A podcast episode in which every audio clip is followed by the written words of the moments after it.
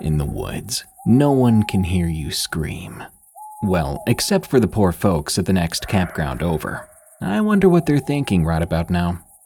Hello there, and welcome to Camping Horrors, the show where real people share their most disturbing experiences that happened while camping, and I narrate them to you.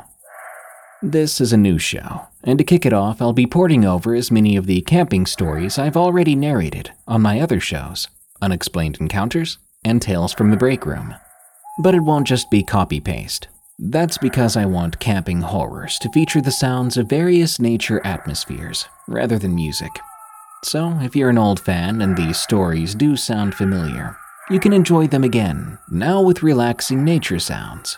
But if you're new here, welcome to the campsite. I'm known as Darkness Prevails and I'll be your host.